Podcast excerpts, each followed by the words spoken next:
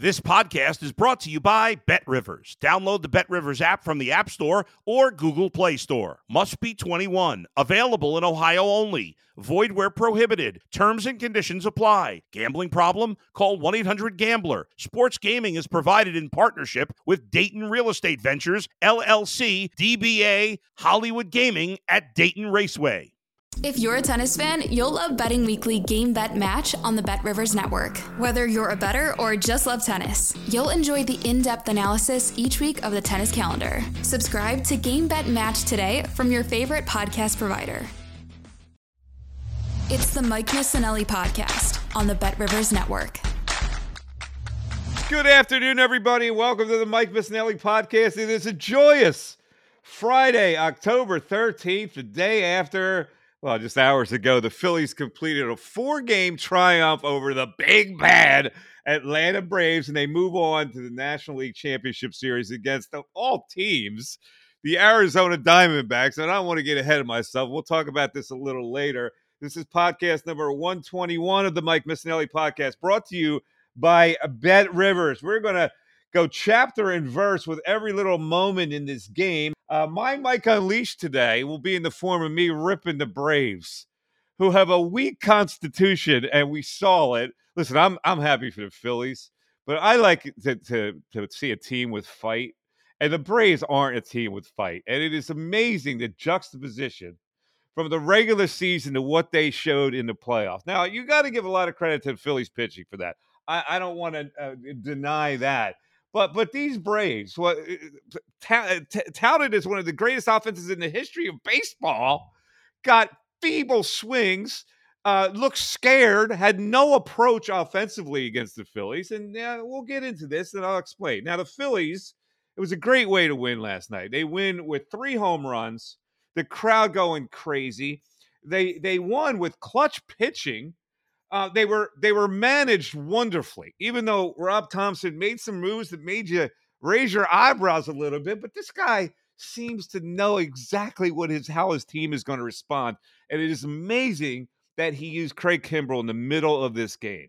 Uh, we'll, we'll go over that, but the, let, let me just let me just start because in the end it was another Braves El Foldo, uh, and and for me the Braves like they have proven to be such a paper tiger. The Phillies ate their hearts in this series. Seriously, they they they took their hearts out of them. They tucked it in their sock. This is two years in a row now, and in a desperation elimination game where they got their best pitcher going, they go out meekly. And, you know, toughness shows itself, and and the Braves didn't show any toughness. In the opposite view, the Phillies showed all kinds of toughness, and you saw why they deserved to win. Let me just go over a couple averages for the Braves here. Ronald Acuna hit 143. And last night, ground out, ground out, ground out until he finally hit one, but he didn't hit it solid enough and it was run down uh, by the center fielder. And every time this dude grounded out, he lollygagged at the first base every single time. Now that sends a message to people that they're not engaged in an elimination game. And then after the game, the coward skates out of the locker room uh, and saying no habla and says he has to catch the bus. All right. So this is the kind of guy that you got you have. Now, I touted him a couple weeks ago in his podcast as maybe the greatest player I've ever seen. But what I saw in this playoffs was a quitter. And I saw a bunch of quitters on that Braves team. And if I'm a Braves fan, and I'm not, and that's why I'm wearing the Phillies hat today, I'm damn pissed at this team. They're not tough enough to win anything. And that starts with the manager and it goes down the line to a bunch of guys who revealed their true selves in the playoffs. All right, so let's let's start here because Nick Castellanos has to get all kinds of credit. I mean, listen, hitting two home runs in consecutive games is a pretty significant achievement. And he hit the second home run off a hundred mile an hour fastball.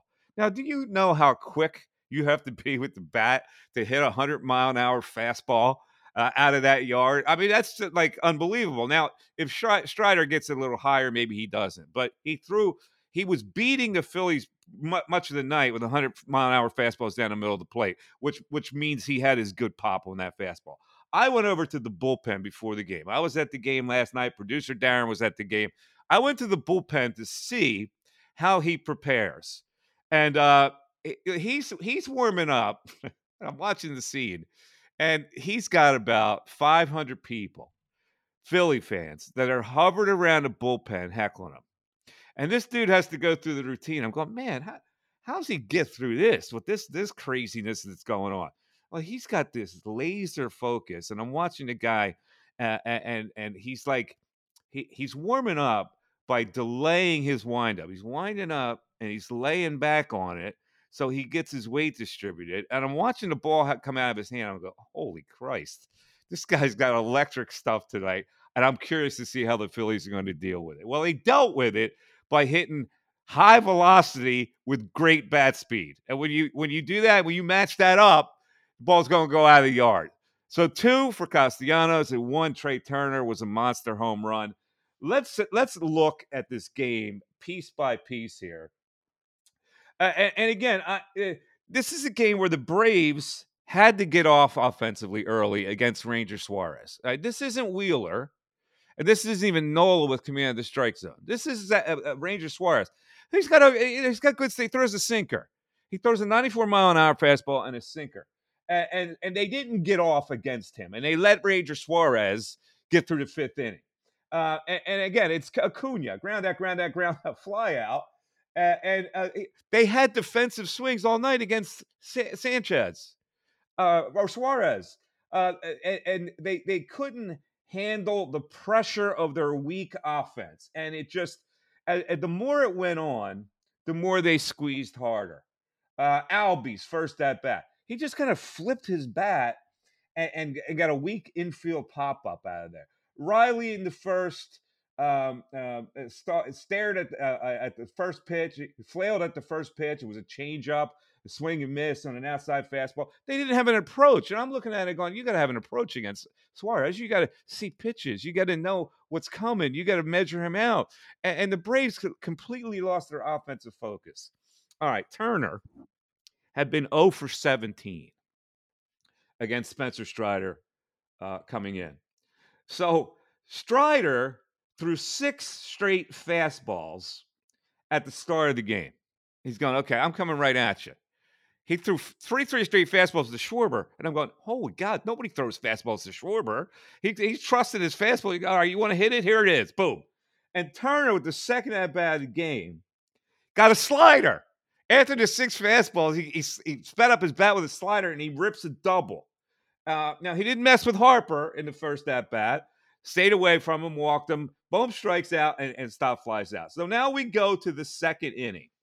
Castellanos gets a one out walk, and Marsh smashes a single. And then there's the boneheaded play by Castellanos, where there's a fly ball. Rojas at the fly ball. Harris is a great center fielder. I don't know what Castellanos was thinking on that, but you certainly have to wait to see if that guy is going to make a great catch. And they double him off second base. And I'm going, you, you can't have a bonehead play like that. And I'm thinking that may come back to haunt the Phillies. Now, it didn't because he made up for it. Darren, you were watching the game. You saw that play. Let's bring Darren in. What were your what thoughts on that game, on that play? Uh, I believe the, I believe the quote, Mike, was is deja vu all over again. Uh, really got really disappointing to see back to back or two out of three games, I should say, getting doubled up like that off a deep fly ball. It just can't happen once. It happened twice in three games in a pivotal playoff series. Really poor base run. Yeah. Uh, and and so now uh, we move on with the game. Now uh, how many hard balls did, did they hit off of Ranger Suarez? Any hard balls until Pillar kind of hits one to the wall. All right, it scared you for a little while, but you could tell it wasn't it wasn't going to be enough in the bottom of the third to get out. So now uh, we're turning over the lineup, and Turner makes the error. Um, and Harris now, who who hits after Pillar, Harris is on second base with Acuna up again. And what's he do? He grounds to the pitcher. And, and, this is the kind of thing where you go, if you're a player at the Braves, you go, oh my God, this guy's got to carry us. He's getting crappy at bats and doesn't even look like he's paying attention to the at bats. He's just out there flailing. Uh, meanwhile, the Phillies, in the first three innings, they had first and second with one out. They had first and third with one out. and they were not cashing in. So in the third inning, Turner hits a ground single to the shortstop hole with one out. Harper singles to right. There we go. First and third, one out. Now Strider is getting his pitch count up. And I'm going, man, listen, he's close to 60 now as we get to the third inning. Boom, feeble fly out on the first pitch. Bad approach. It's an infield fly out. And then Stott has a great at bat, saw eight pitches, but but he finally strikes out. Now, so the tension is loading here. Um, and and the, the Braves finally get a lead. It's the top of the fourth. Albies with another bad at bat, feeble pop up. Riley on a 1 0 uh, smashes the ball down the left field line for a home run. Uh, that's the that's one of the few leads they've had in, in the whole series. In fact, the Braves only led for I think three innings in the whole series. So now they have a lead at one nothing. Olson hits a line drive to left. I'm looking at the pen, and it's starting to stir because you know they got a short leash on Ranger Suarez. But Ozuna, who has been a pig all series, hits a, into a ground ball double play. So they get out of it. The Braves are up one nothing. How would the Phillies respond? Strider needs a shutdown inning here.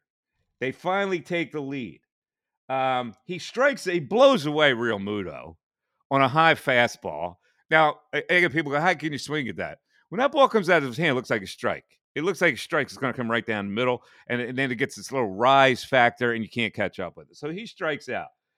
Castellanos gets a first pitch slider. Bang.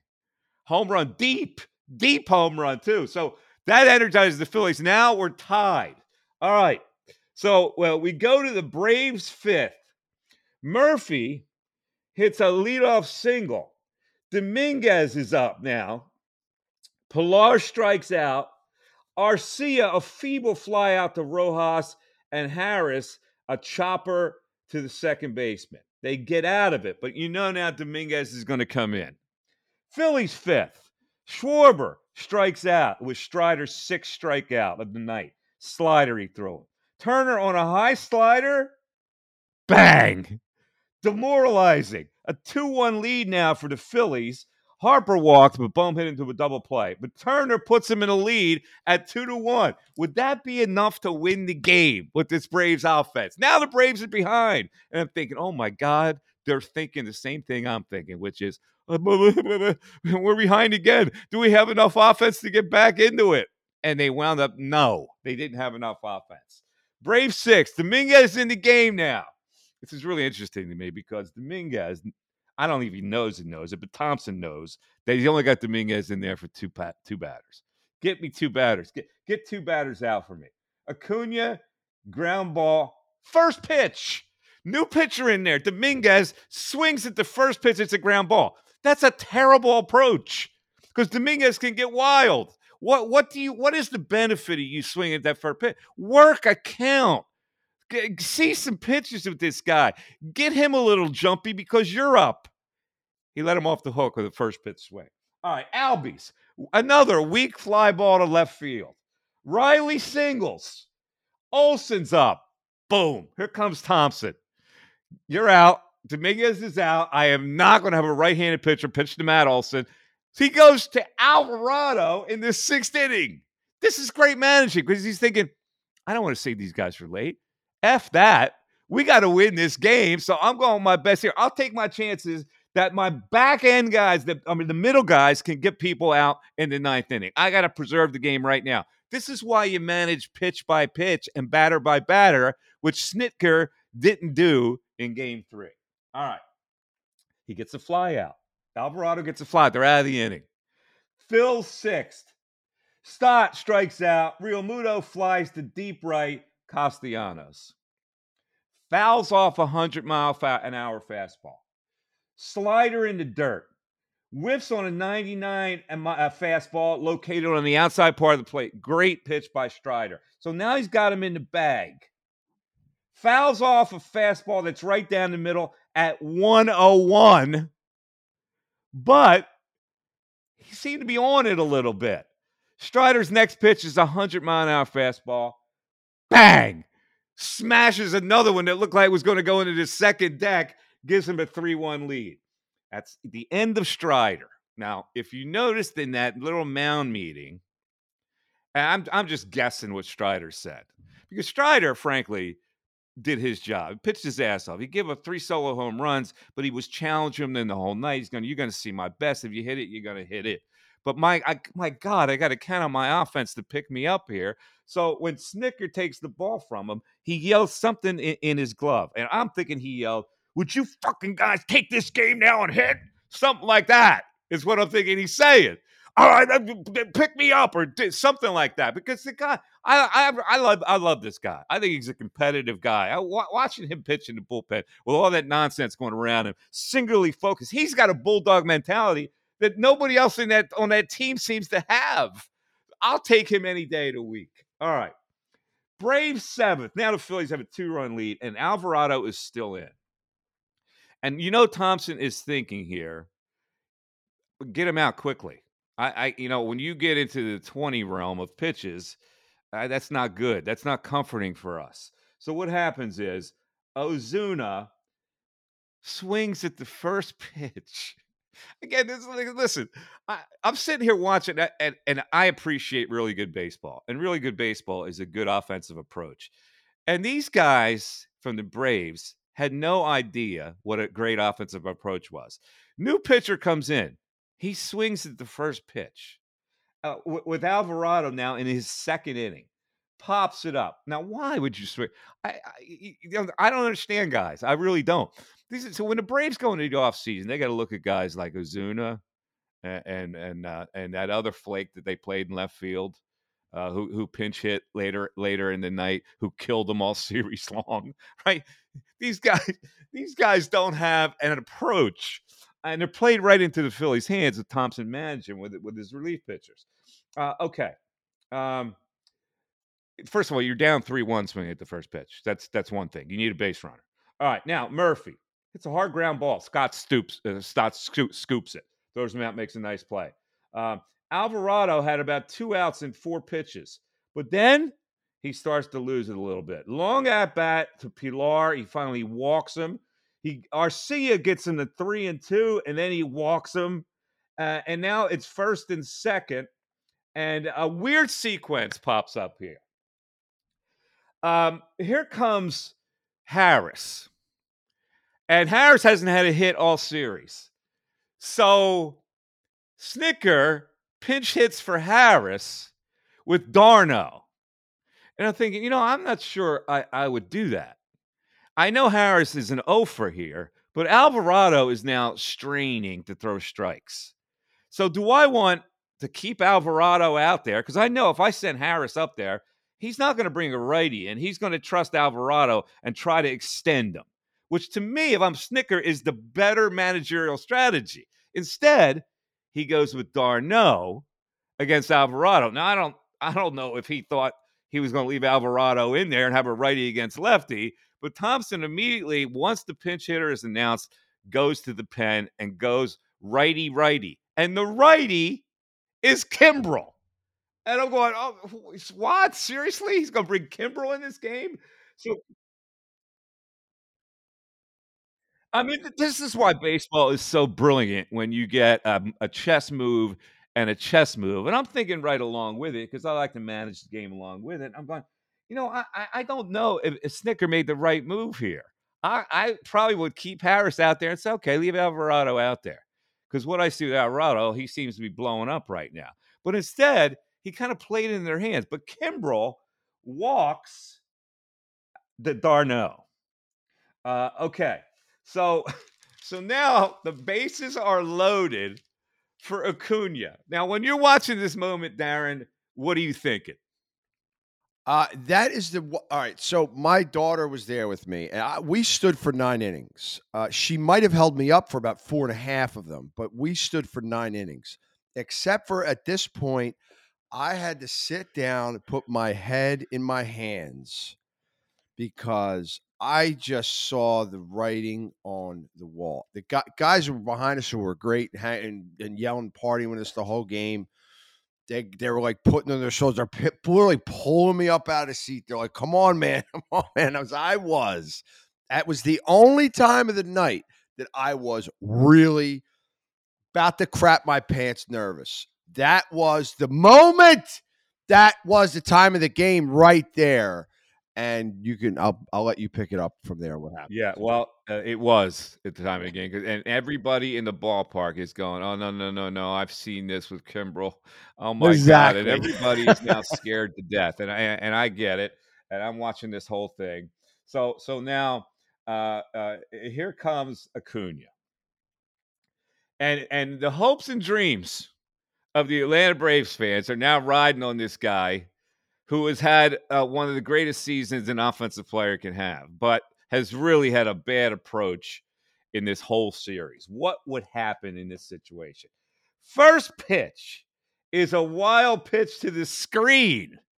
It bounces angularly. Pillar goes halfway down like he's going to score and calls it off. Now, I don't know what would have happened at the plate, but I'm assuming that Pillar's going, I can't. There's two outs. If if JT Realmuto makes a great here, play here and throws me out at the plate, I'm at the ultimate goat because now I've taken the bat out of Acuna's hands with the bases loaded. So he probably did the right thing. However, the other base runners are almost three quarters of the way to the base and they have to retreat. And I'm thinking, well, JT try to throw it. JT's going, I can't throw this because if I make an error throw, I'm the goat. So there's so many little subplots into that one moment. It's fantastic. All right. Strike at the ba- at the bottom of the zone. Now we're 1 1.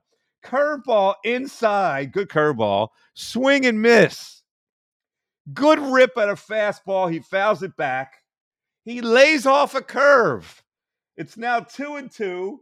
He hits a foul to the first base side, which uh, maybe when he was hit, he had a chance. Maybe Harper gets over and catches it. No, no, no. Goes goes in the in the stands. Inside fastball, drives it to center field. And I'm going, hmm. Does he have enough here to at least hit the wall? Rojas goes back. At a moment, Rojas got tentative with it and then finally caught up with it because that's a tough wall. That's an angular wall. It's a wall that comes out at a point. He finally catches up with it. It didn't have enough gas to get to the wall, and they get out of it. And that is the moment of the game right there. That ball hits the wall. Three guys score. The Braves are in the lead, and you never know what can happen. But again, the Phillies had all the right moves in this series. So a ball like that, the Phillies commanded the series. It's not going to happen to the Phillies in this series. It's just not going to happen. They are uh, they are programmed to win this series. So now all they have to do is complete it. Top of the eighth, Kimbrel goes back out there. What you think of that? Well, who was up at that point? Rem- rem- Albies. all right, I was okay with that. you got uh, Kimbrel against two, three, four. Yeah, I was okay with that because Albie was really wasn't doing any real extra base damage this series, and I didn't. I honestly, I was so worn out from the Acuna at bat. I was fine with it. I I didn't know. Look, I get nervous when relievers who aren't accustomed to coming out for a second inning, even if they only saw two batters in the first inning or in their previous inning. I still get nervous. And it all depends on the length of time that they're sitting. He wasn't sitting that long, so I was okay with him coming back out. All right. Uh, I didn't know how I feel about that, uh, bringing him out for another inning. Uh, he doesn't do that very much. Certainly later in his career, he hasn't done it that much. I'm not so sure I would have brought him out. But just like Dominguez, and he brings him out, he says, Give me two hitters. Because he's got now Albies is a better left handed hitter than right handed hitter. So that's why I thought he may go to the lefty in there because it's all going to come down to who he has out there for Olson. Riley's the second hitter. If he if Riley hits a home run, it's still three to two. But in any event, he sends Kimbrel out there, and Albies another pig fly out to center field, and then he strikes Riley out, plays right into Thomson's hand because here comes Olson. I got my lefty warmed, and it's Gregory Soto who he brings in, and Soto gets Olson on the ground ball that results in a first base collision that hits the surgically repaired elbow of Bryce Harper. And another, everybody go, whoo, right? the loudest crowd in baseball. Everybody is gasping at that. The, the loudest crowd in baseball went completely silent. Everybody just looked at each other and mouthed, "Oh shit." Yes. Uh, now they're out of the inning, but what's the situation with Harper? As it turns out, it was a funny bone shot. He would be okay. And now let's fast forward to the Braves ninth because uh, out comes a, uh, Soto again. All right. Uh, Ozuna is the first hitter. He walks. I'm going, oh man, this, this guy does not have a clue. And you walk him and you put him on base, and Murphy singles to right. The tying runs are on base. Ozuna goes to third base on and there's a play, but Ozuna is clearly safe. So that's the one thing he did all series where he showed some hustle and he got the third base. First and third, nobody out. And here comes Strahm. Uh it's a Pillar Pillar stinks. All right. Before you go any further, when Strahm Mhm. comes in the game at that point, did you think he was going to be as effective as he was? Did you have any inclination that he was just come in? And I know you're going to go through the play by play here, He's the. eh, I, I didn't mind it because it's the bottom of the order. and that's You know, I, I noticed look at the the. Braves' bottom of the order was horrendous Yeah. all series, right? So the first guy he's facing is is Kevin Pillar, who who stinks. He he's not a hitter. He's now thirty five. Eh, he's he's no threat to me. He hits an infield pop up, gets jammed to the shortstop. all right. Now again, the, the, the Braves have to have an approach here. First and third, nobody out. You got to make sure you don't get jammed. You get a good pitch to hit. You see pitches, whatever. He swings early in a count, hits off the handle, pop fly, gives them an out, gives them a gift. Rosario is the next hitter.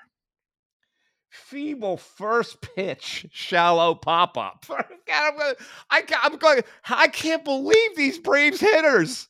They have no thought process at all. So he gets himself out. Two guys just got themselves out.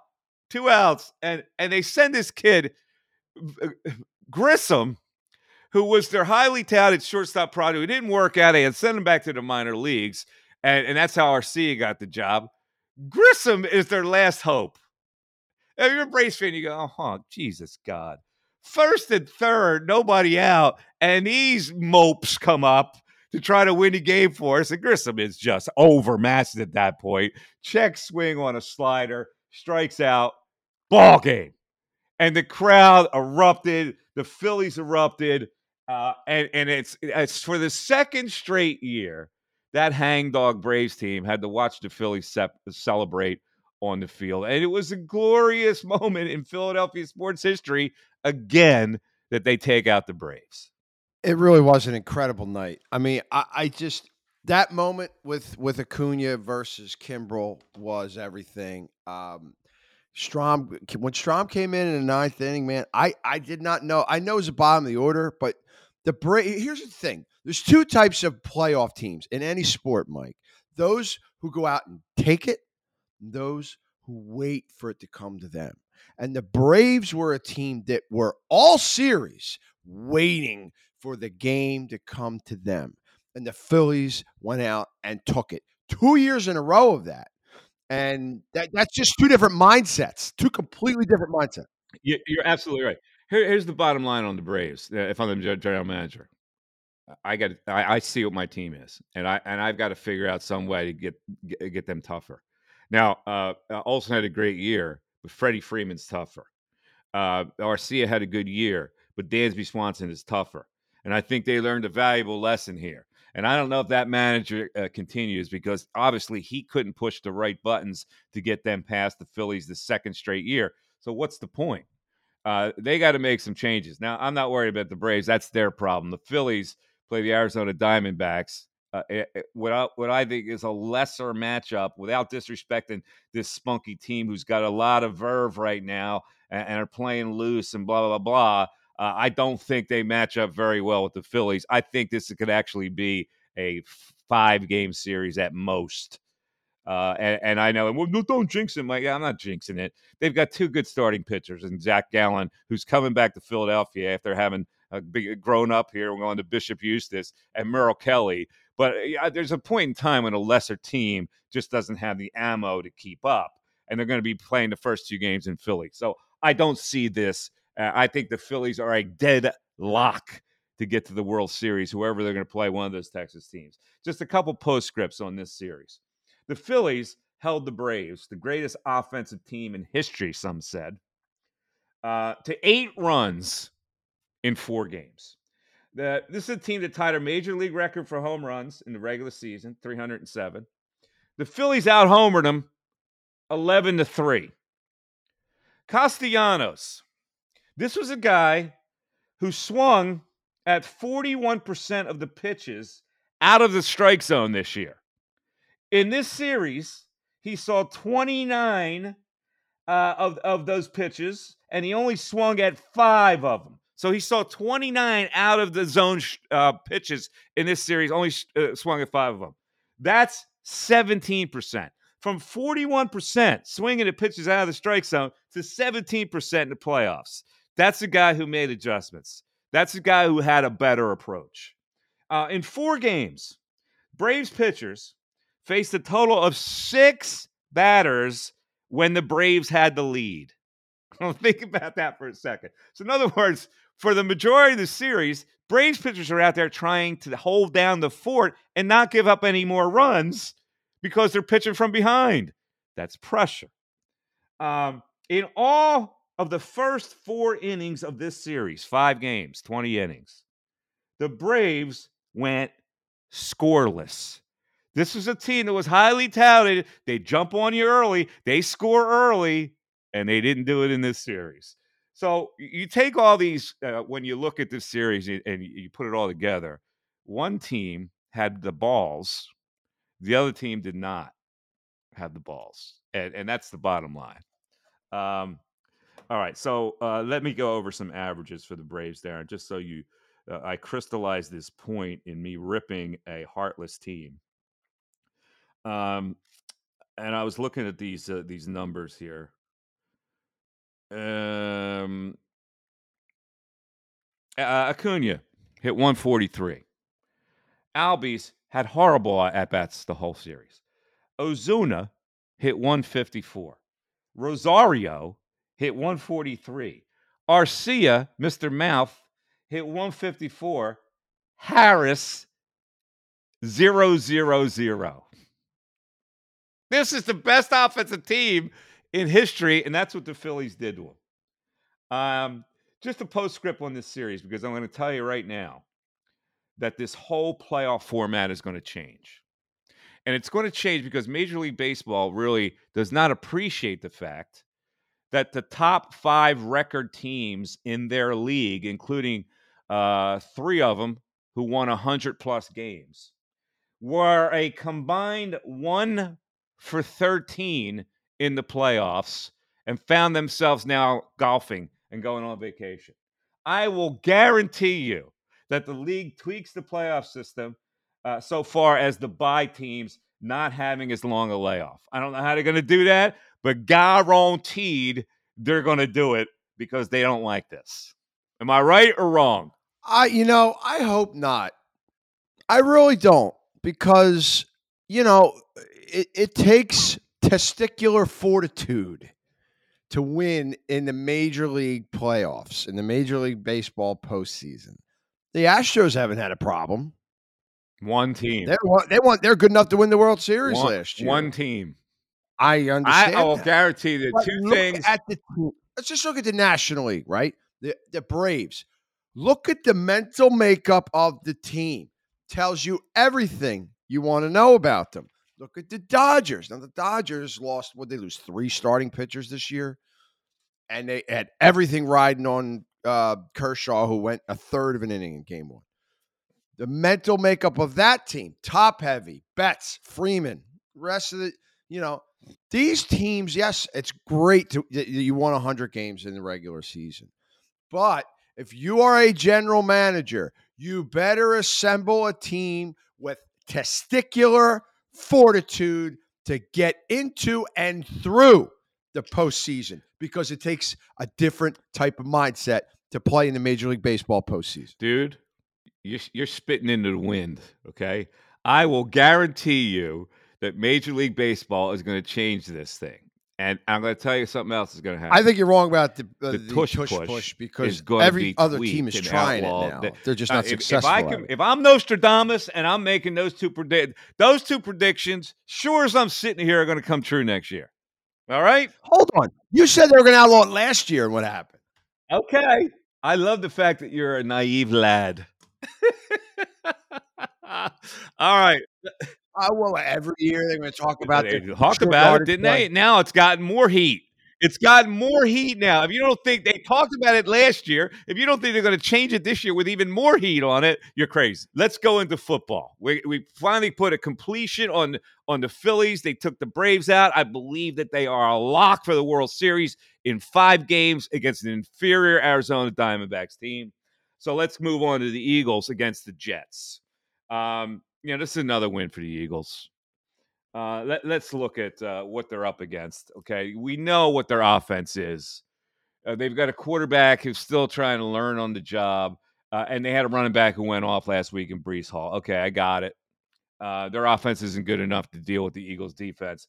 Uh, so let's look at what the strengths are for the New York Jets. Quinnen Williams, defensive tackles, had 20 pressures this year, four quarterback hits. Uh, he ranks third in efficiency among interior linemen in the league. His pass rush win is 18.3%. That is seventh in the league. They're going to have to deal with him. But they dealt with Aaron Donald last week. So why can't they deal with Quinnen Williams?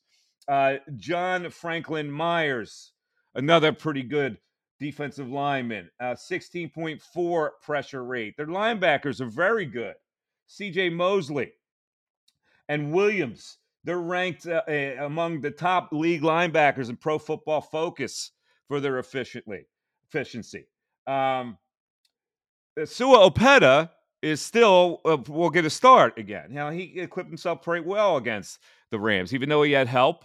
Uh, only allowed three pressures versus the Rams, and they may get Nakobe Dean back for the Eagles. Now there are a couple guys on the injured list right now. We haven't had an update on whether they're going to play, so uh, we'll, we'll see. Uh, and one of them is uh, Jalen Carter. So uh, we'll see if, if he plays for, for the Eagles. Uh, Jalen Hurts, uh, pretty good day last week. Uh, he, uh, he, let's see, he's 275 plus in three straight games passing. So, all right, that's good. And he hasn't been spectacular, but last week, 15 for, uh, uh, well, they, I'm sorry, uh, he's run 15 times for 72 yards last week. 4.8 yards per carry, had a TD. Swift added 70 yards. They had 160 yards on the ground as a team. Uh, they've only allowed a 5.4 uh, yards per or, uh, carry to to quarterbacks. Uh, that's tw- uh, tied for 28. So they they they uh the, the Jets this is. So they, they gave it up to Russell Wilson this week. We'll see how uh, Hurts does against them. Uh, AJ Brown another 125 yard plus receiving day. He's had 125 plus receiving in three straight games. He'll be going up against Sauce Gardner, which is a pretty good matchup. The Jets holding wide receivers to a pretty good rate. Jets are holding them to a 77.1 rating. That is seventh in the league. So they have a good front, they have a good secondary. Um, my guess is that DeVonta Smith gets targeted this week. Uh, he they didn't throw to him very much last week. You know what happens with the Eagles when somebody is displeased about their targets? They usually get the ball to him. Goedert last week, AJ Brown a few weeks uh, back. Uh, DeVonta doesn't. He's not loud like that, but he was disappointed. So I guarantee you, the offensive coordinator tries to get him the ball this week. Uh, the Jets are also susceptible to the tight end. They uh, allow a 108.9 rating against tight ends, which means Goedert might have another big day. Um, Jets scored 31 points last week against Denver. Nine of those points came on defense. Uh, Wilson, he stinks. he had a sub 80 rating last week. Uh, the Eagles pass rush 40.2 percent pressure on the quarterback this year. That's sixth in the league. And Wilson has already taken 15 sacks. That's 21st in the league. They can hold uh, Breece Hall down. They're fine. I I like the Eagles to cover in this game. I don't see the, where they have any problems up there. Uh, I think it, this is a, a, at least a two touchdown game for the Eagles. You see the same thing, Darren? I see them winning. I see them covering. I see it as a very boring game. Uh, I see this as a game where the Jets aren't going to present a whole lot of offense outside of running the ball. Breece Hall's turned into a pretty good running back. Um, but I, you know, I, I just think the Eagles front seven will shut them down. Nakobe Dean is back. The other thing is, you know, th- th- this this game was a some not a marquee matchup when the season started, but we were looking forward to this game. In fact, you and I both said this may be the first loss of the season. Um, Aaron Rodgers getting injured really took the wind out of this game and pretty much every Jet game all year.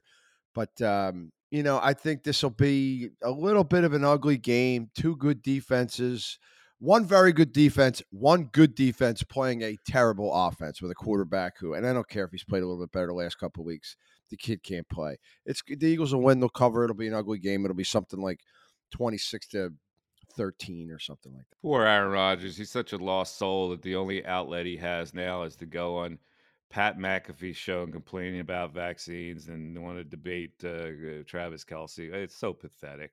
He's such a he's such a wormy little bitchy guy. I hate him.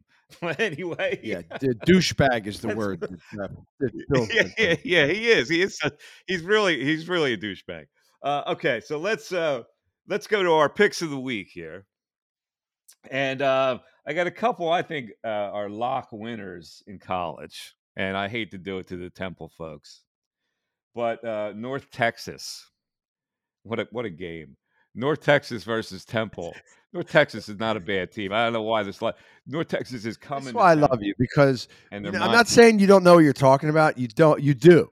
Eh, but you look at the card, and I know if they're not playing Temple, they probably doesn't catch your eye at, at first. But no one's looking at the card going, yeah, North, look at this North, North Texas, Texas game. A, no, they're, they're a quiet, decent team, right? right? And, I, and I don't know. I forget where this game is, but North Texas at minus five it's his two. It's like taking candy here. Uh, I'll take. I'll take. I'll take North Texas minus five against Temple, uh, who can't get out of their own way. It's a. It's a shit. It's a sin, really. This Temple football program. Uh, and then I'm going to go with uh, Oregon State. I'm going to back go back to the Pac-12. UCLA with a big win last week. They took out Washington State. I was on the other side of that game. Uh, so in a, in a, game that uh, Oregon State's home, minus three and a half. They're they're another quiet good team. I'm going to take Oregon State at minus three and a half. And I do believe they are the Beavers. I'll take the Beavers at minus three and a half versus UCLA. I'm going to throw one out you want to watch because this line also got my attention. Ohio State is playing Purdue. Purdue is only a 19 point dog in the game. I'm not going to play it. I'm just saying Look at that game. I think Purdue could cover. But my picks officially are North Texas minus five against Temple, Oregon State minus three and a half against UCLA. I'll go with one pro game. Pro game. Uh, the pros are pretty hard this week. I'm going to take the Tampa Bay Buccaneers plus three at home versus the Lions. I think the I think the Bucks can actually win the game outright. So I'll take the Bucks plus three. I think that's good value. The other game I looked at, the Browns plus seven at home against the 49ers. A good defense. 49ers on another come down week as they waffled Dallas. Maybe they don't have their ace stuff in Cleveland. So oh, it's 10 now, by the way, and that's because Deshaun Watson's oh, out. It is 10? Oh, okay. Well, don't forget that. lay off don't, that don't even play. All right. So, so I have two picks, two pro picks. I, I wasn't one of my picks last week. I don't think I got a chance to make them, but uh, I went 2 and 0 with the Colts and uh, another team. I forget. But anyway, uh, another two games for you this week. I had New Orleans minus one and a half at Houston. Houston, I like Stroud a little bit, making some plays, but that Saints defense is really good, and they've put up some big numbers these last couple of weeks. And I also like with my man Joe back in the saddle, throwing the ball well. I like Cincinnati at home minus two and a half. Man crush at home, a lesser home number which what would be why I would not take that game. They can't even give them the three at home this weekend, but your man crush always pushes you. Well, over the other top. thing is, I think too many. I think peop, too much is made of Seattle. Like everybody's, oh, Seattle's right up there with a, with a contender in the NFC. No, they're not. They're they're three and one because there is the NFL is extremely top heavy, and forty to fifty percent of the teams in the league right now are absolutely freaking brutal. Let me just say something editorial to to you. You always disrespect the Vegas people, thinking you know better than the Vegas people. And I have don't. this year. I have this year. You no, you I had don't. three losses That all line, year. that line is not a Cincinnati line, and you know it. I don't care if it's a Cincinnati line or Seattle line. I think Seattle's getting too much respect. Okay. I- I- hey, listen.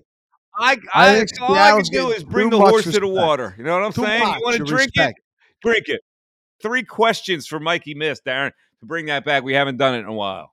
All right, Mike. Three questions for you here today. Uh, Mike, you can go out to dinner and have drinks with any athlete, living or dead, at any point in time. Who is that athlete? Muhammad Ali. Why Muhammad Ali? because I, I I- just would love to have a conversation with him. I, I think the guy uh, was a worldly guy who uh, uh, had a lot of thoughts and and and uh, uh, righteous thoughts on a lot of things, and I, he's an entertaining guy. I would I would love to uh, reap the benefits of a conversation with Muhammad Ali, because it would be entertaining and it would be informative. Simple as that. I had great respect for Muhammad Ali and what he stood for.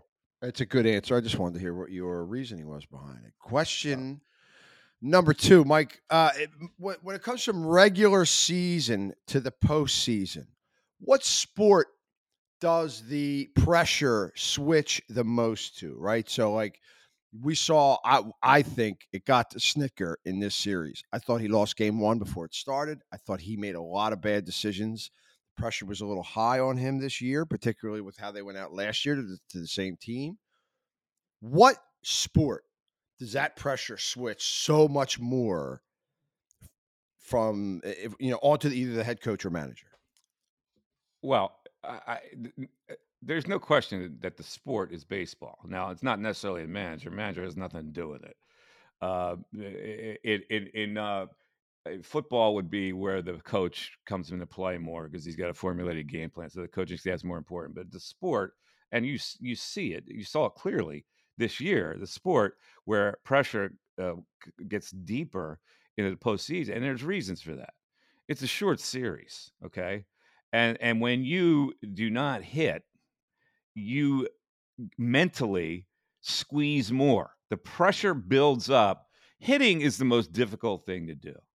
And when you believe you can't hit, or you're affected mentally by circumstances where you go, "Oh my God, I got to get a hit this at bat," that you you can't hit. The the mental pressure of hitting a baseball once you start not hitting it and you're trying to catch up builds up to the point, and you saw it plainly. You saw it plainly in this series. You saw it in every other series where the better teams, when they got into a slog to hit the baseball, the pressure just build up and they go, uh oh, uh, and, and you squeeze harder and you're not as relaxed. And when you're not as relaxed and you're facing that kind of stuff, the pitchers that throw today, you are done, my friend. It is absolutely baseball. All right, that's question number two. Question three, a little silly. Settle an argument that my daughter Danny and I had all summer. Is it hyperbole or hyperbole? Is the word pronounced hyperbole or hyperbole? It's it's hyperbole. Thank you very much. That's all I wanted to. I'll be making sure I play this for her later on. You are a journalist. We argued all summer about this. How could you possibly argue? She had adults in my family on her side trying to gang up on me over this. Bring out a Google f- freaking dictionary for crying out loud. Just. Pronunciation guide. There was a Were you going to argue about it? down the only one answer shore to this. weekly beach argument all summer. It's hyperbole for crying out loud. Come on, man. All right. That'll do it for the Mike Missanelli podcast for Friday the 13th, October 13th. Friday the 13th. That's right. they came one day late for the Braves because their Friday the 13th was last night. Uh, so good luck to the Braves. Good luck to the Braves at Pebble this um, week. well, there's a lot of the golf courses. East Lake, I'm sure they got. I'm sure they got tee times on East Lake today. Uh, all those Braves. So you know, have a good day playing golf. The Phillies are preparing. Uh, now they're, They're not sleeping right today. now. They're- yeah, they're, they're they're sleeping in, waiting for the Diamondbacks to Yeah. come in. Everybody have a great rest of the night. Again, you can catch my Friday uh, vlog today on my website, mikemiss.com. Uh, I will have some things to say on on the the uh, the vlog, and my main focus on the on the vlog would be the Ar- Orlando Arcia thing, where he said in the locker room, and there are pe- there are ex athletes that are that are ganging up saying it was inappropriate for that reporter to report that. And I am just going to skewer everybody, including some journalists now who are also getting on the player side that they can't report it. That's going to be my Friday blog. Check it out on uh, mikemiss.com. And that's where you can reach me email wise. It's mike at mikemiss.com. Ask me a question. Uh, I want to mention my, my friends at uh, Natural Lawn. I, I swear to God, my lawn has never looked better. I, I've had to mow it now like three times in the last couple of weeks. It's growing like crazy with the good fertilizer on it, and you can only get that the natural materials that Natural Lawn puts on uh, your grass. So check out Natural Lawn of America. And When the uh, kids ride by, do you say, "Hey, Tommy, hey, Mikey, what a day for a mow, huh?" I, I don't no, I really don't do You that. know that's wrong. No, but uh, people uh, uh, uh, stop me every now and then. They go, you know, your house has great curb appeal, and that's because of the lawn. All right, everybody have a great Friday. Uh, it's a beautiful day. Enjoy it before the rain comes in this weekend. Uh, this is Mike Missanelli for Darren. Uh, it's the Mike Missanelli podcast. Tell your friends about it. Um, it comes out at least four times a week now that we're doing the Phillies games. So uh, hopefully you listen. Take care for the rest of the day. This is Mike Miss. See ya. Thanks for listening to the Mike Missanelli podcast on the BetRivers Network.